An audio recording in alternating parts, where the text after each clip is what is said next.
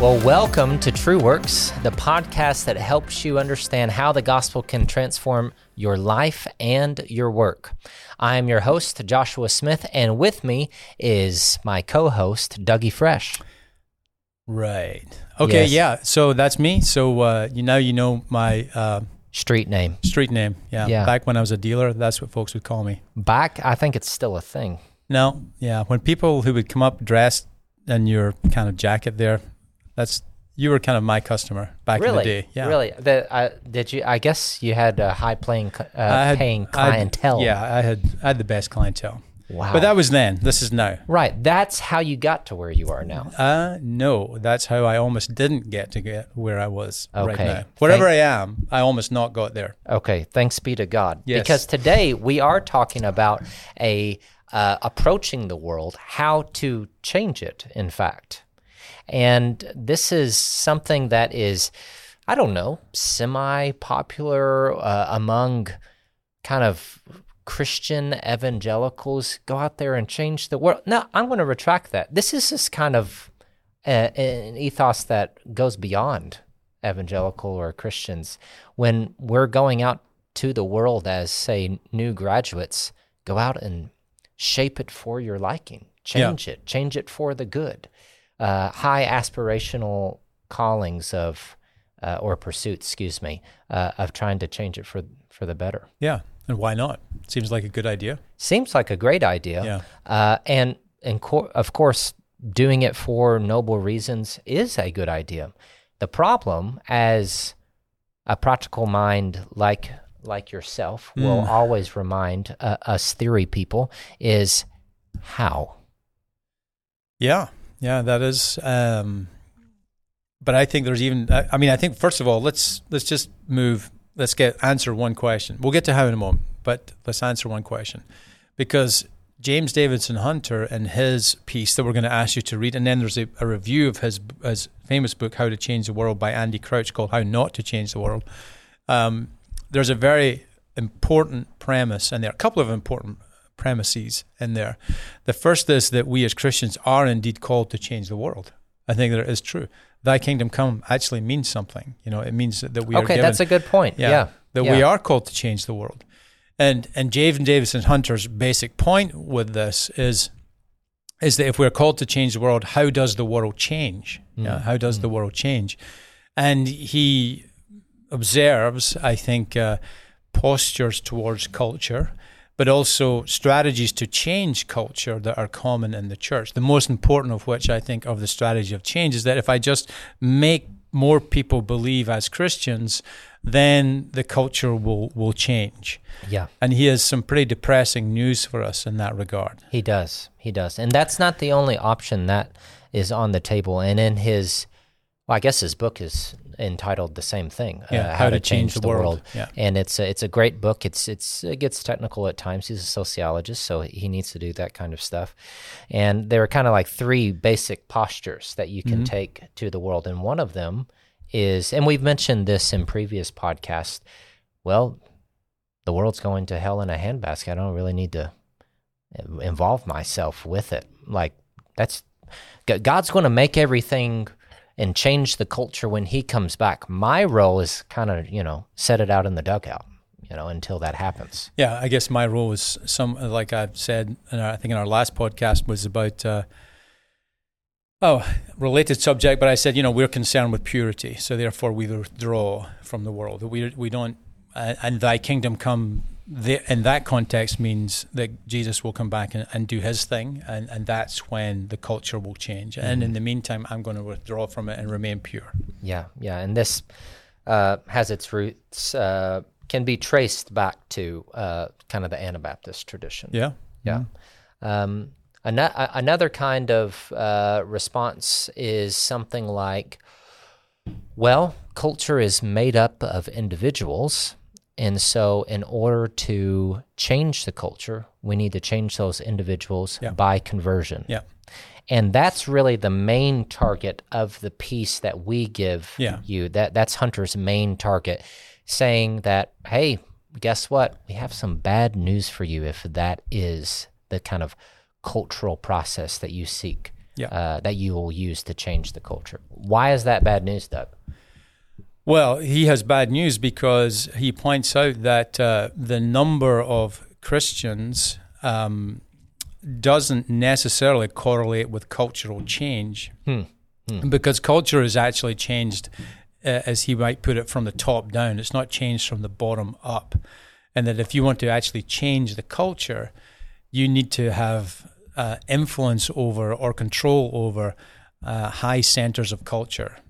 What does that mean in practice? That means that you you need Christians shaping the the strategy of of something like uh, the the New York Times or CNN or Fox News, uh, or you might want them being presidents of universities, shaping their strategies. You might want them in other places of cultural power, uh, making movies in, in Hollywood. And without those culture forming and making institutions, then there's almost no amount of uh, Christians created at the, if you like, at the bottom of the cultural pile, influence pile that will ultimately make a difference to culture. Yeah. Mhm. That will, and it, that he's kind of in effect saying it's not a one for one trade, No. right? No. Be, because the influencers in whatever realm you mentioned several, we could also say business, Yeah. those leading corporations. They have more influence Yeah. at, at their privileged position, at Yeah. uh, positions of leadership and so on in creation, than do someone at uh, kind of the grassroots Right. level. And so it's going to be more effective if we're looking for cultural change to have those positions. Yeah. Yeah. Yeah, and in fact, I think his basic point out of this book is that without that that we need to accept the fact that without access to those kind of higher and more influential regions of cultural power, then there will be no cultural change. The change mm. that or, or others will direct culture in a different way. And we should say, I think also as well, is that his premise is that we are called to change culture. Mm. I, I think he, he doesn't really, as you point out, spend a whole lot of time critiquing folks who kind of withdraw from culture and say, okay, we're going to Or assimilate. Yeah. yeah, so that's, that's the, another those are the two the two extremes, if you Yeah. like. So we will completely withdraw or we'll completely assimilate to culture. No, neither of those are the correct posture. And here, there's there's maybe a, a separation here of two two different elements of this. So there's the posture towards culture, yeah. And that is, we can either withdraw, assimilate, or he has a third option that he gets to later and called faithful presence, right? see, right. That's the sort of posture, uh, cultural posture. But there's also the, the mechanism by which culture changes. Mm. And his point is that, you know, even if some of those postures were right, uh, no matter which one is right, then if you don't get the people at the top of the cultural tree on your side, then you don't make a change. Mm. So there's the there's there's a what is the appropriate posture towards culture thing Yeah. in J- in Davison Hunter's piece, and there's also the how is the mechanism uh, how is the mechanism of cultural change? How does it Yeah, yeah. actually happen? Yeah. What What are we supposed to do now that Yeah. we've picked one of these No, motivations or exactly, attitudes or yeah. postures? Yeah. Yeah, but he's pretty clear that there's really only, as he would put it, one option towards our what should our posture be towards culture. It should be one of faithful presence, as he calls it, Yeah. in Yeah. every element of work. Yes. Yeah. Yeah. So, so let's let's unpack the the very uh, every element of work because as you've nicely reminded uh, us in this conversation that Hunter starts off as a premise, and he talks about it in chapters in his book that Christians are called to change the world. Or uh, they're called to in the creation mandate in uh, the Great Commission. They are called to Change the world. change the world. And he, in his article, specifies that notice that we are not simply called to change people, Hmm. we're called to change the world of which people are a part. Yeah. But the, Yeah. the people don't make up everything about the world. There are things that are kind of above and below Mm-hmm. people. Uh, people are a part of that we are also called to change, and this ties nicely in. Hence our selection of it, of that Jesus Himself doesn't just save people. He doesn't just redeem people. Jesus redeems the world, the cosmos. creation, Paul says, is groaning for the day for the re- uh, revealing of the sons of God. Right? Um, we Jesus' redemption is cosmic, down to our work practices, what Hunter is going to get to, the institutions that we find ourselves in. And if we want that to be redeemed, if we want to change that, then there's a specific posture and, as you said, mechanism that we have Yeah. to follow. Yeah. Yeah. Yeah. So don't underestimate uh, Hunter's uh, vision, if you like. He is, I think, somewhat pessimistic, I think, overall. Um, it seems to me, at least, or maybe pessimistic based on where he sits in the in uh, in the timeline of uh, of Christian history. But still, he feels that we are called to change the world, and that and that it is the world, not merely individuals. And, and and I think that is something that, as you just illustrated there, he he feels that's been largely a mistake of uh, certainly North American Christianity is that it's focused on the individual, and by doing so, actually has not become this powerful cultural force because those there we, we didn't control the mechanisms of culture creation or, or we didn't influence the mechanism of culture creation and and and therefore the culture that we did produce tended to be kind of uh, ghettoized it was you know it's like christian music as opposed to music Yeah, know? yeah. It's I and mean, he, he doesn't really have a lot of time for that stuff yeah Yeah. yeah, I mean, we we, we could write a long list Yeah. of uh, Christian films Yeah. that are. There have been some good ones, but not a lot. Yeah. I mean, that's why I have to say some. yeah Right? well the I thing mean, is that qualify. you know, we've talked in the last few podcasts a lot about Terrence Malick. Terrence Malick's movies are are more Christian, and he is not. He's not really a believer, it seems, but they are certainly more Christian than many of the attempts at- of Christians to make film.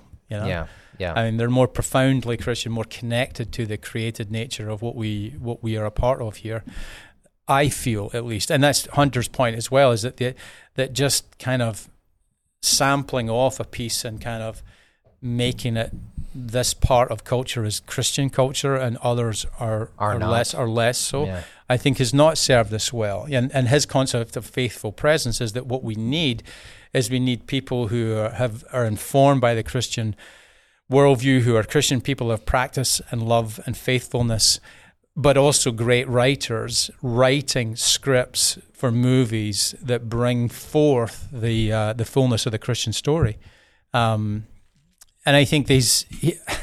It's hard for me. I mean, I teach this, so maybe I'm I'm predisposed to say this, but it's hard to argue. I think with that that we have that again somehow we have turned away from many of the good things of the world and and produced cu- cultural goods that really weren't that great. You well, know, they're just not very good. they're just not that great. Yeah. yeah, yeah, yeah. When you were talking about Malick and being in, in a in a profound way more Christian in, Yeah. in, in a sense, and we, we- you could nuance that, but w- I think we under we We understand, understand, what, yeah, what what you mean.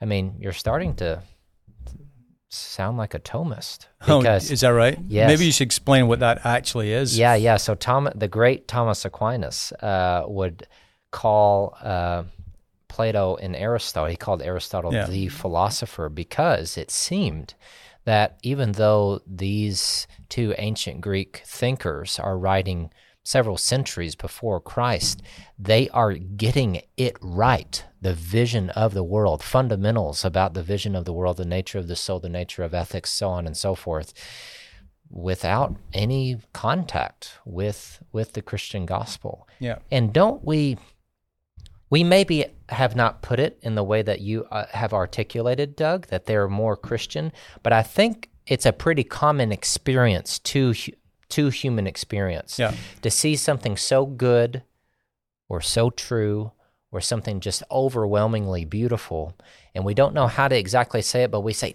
that is so right that that like gets it Mm-hmm. and that's part of that's actually God's goodness, God's truth, Yeah, sure. God's beauty, um, and because of God's common grace, because of the things that He's bestowed upon the world, they can get at the world can get at, and we can be part of bringing and creating these goods and these truths and these these beauties uh, along uh, Yeah. uh, in the world. Yeah.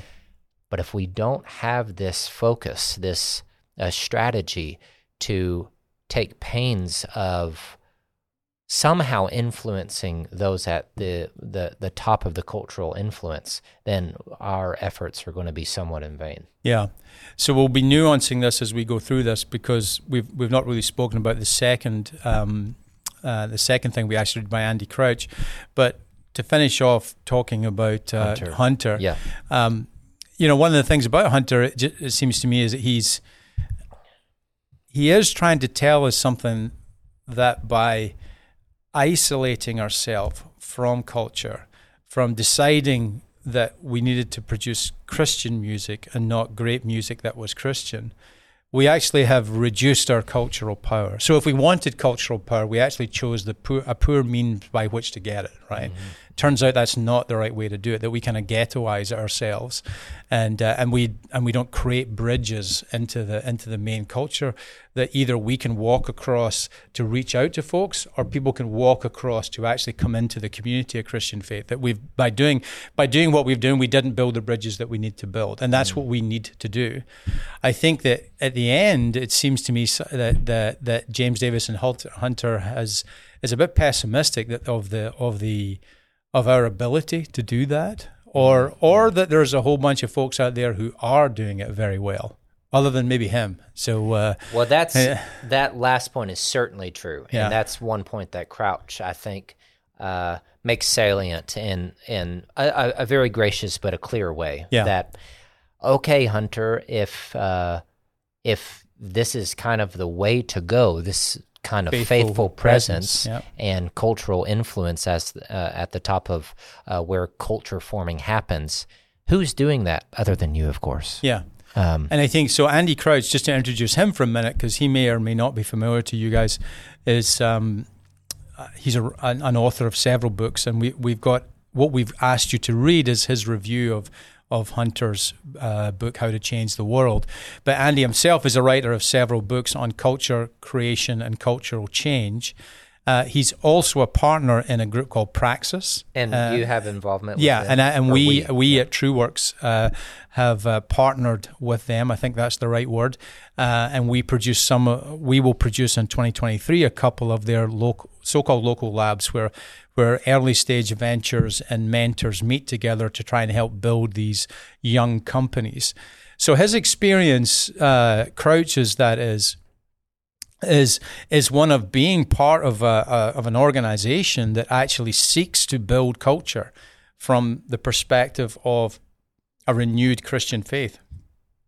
So, if you're part of that praxis movement and you're making, uh, let's say, T-shirts uh, and and garments, you're making them in a way that is competitive in the marketplace, but also reflects this kind of deep sense of of of being a Christian and using the world well and using what the world gives us well.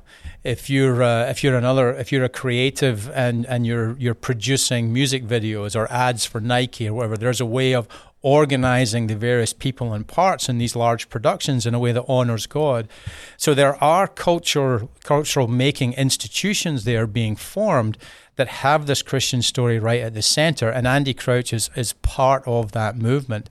And therefore, I think this gives him a platform to look at uh, J.D. Hunter or James Davison Hunter and say, hey, Uh, he's at the University of Virginia, I think, isn't it? James Oh, yeah, for- I- I yeah, think for, a long time, for very long while, time. yeah. Yeah, so he's at the University of Virginia and said, you know, from your you know lofty perch in the University of Virginia, it may well seem to you that there's not many folks out there that are doing this good work, but from the perspective where where I sit, where I'm with these entrepreneurs who are seeking to do the be that faithful presence, I'm a lot more hopeful than you. I think there are there there is a way for us to create culture and create enterprise and business and do things in a way that honors God and uh, and and takes the reality of our Christian faith seriously. There is a way of doing that, and boy, I've got many examples I could share with you.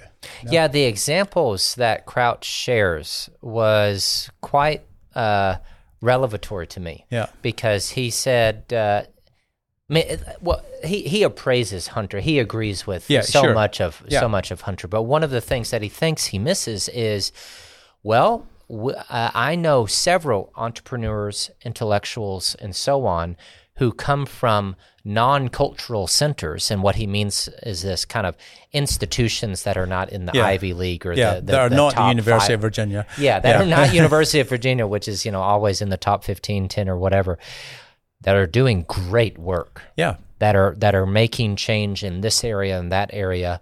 Um, And I think, you know, kind of gave me hope. I my oh, I'm from a Bible college. Maybe it, God can use me. Well, Yeah. for sure he can. Uh, Yes. Number one, and but secondly, I think, and importantly, I think there is a sense where Hunter's work, which I think is gr- is good, and I think it does say something important about cultural change and how we change culture. The basic insight that we can have as many Christians as we want to try and create, but not change the culture because we don't have cultural power and cultural influence.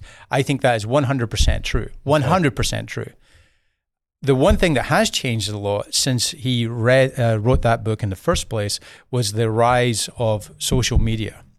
And there is a sense there where that has both reaffirmed That's that right. the cultural power. Mm-hmm. If you're Kim Kardashian, you've got a lot of cultural power. On the other hand, it's also democratized cultural power, where you can have a lot more access to the ability to change cultural power. You don't need you don't need a big lofty perch. You just need compelling content. That's right. Yeah. So it, it, it's kind of lowered the prerequisites, right? You don't have to go through now 10 years of the barriers of en- the barriers to entry are lowered. Yeah, okay, that's better. Yeah, that's even better. You're right. That is better. But That is uh, totally better way to say that. yeah, that's that's why you're my co-host. Thank you.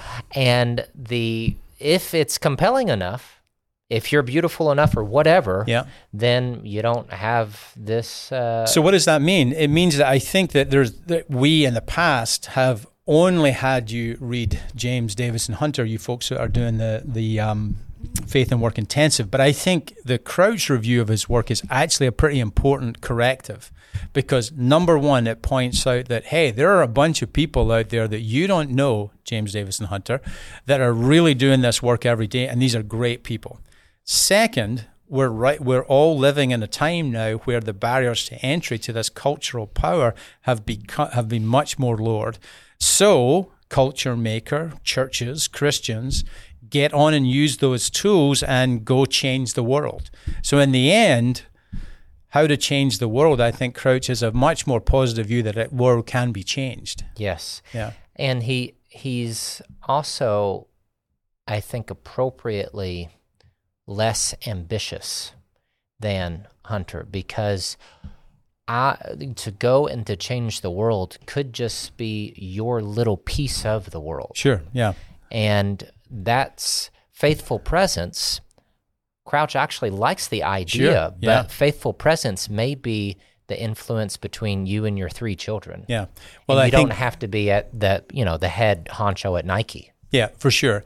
And I think the last word about this, I think that the um, I think for Hunter, it's almost inevitable that he has to kind of claim the claim the need for high ground because it's intrinsic to his model of cultural change, Mm-hmm. right? Whereas I think you, what you see in, in in Crouch is that faithful presence. I think correctly articulated that it can be that your circle of influence is where you can make cultural change and the aggregation of that kind of cultural change ultimately can make a difference Yeah. or it can become those that big lever of cultural change that will indeed change the world Well, I think that does it for our episode on cultural change, uh, looking at Crouch and James Davison Hunter.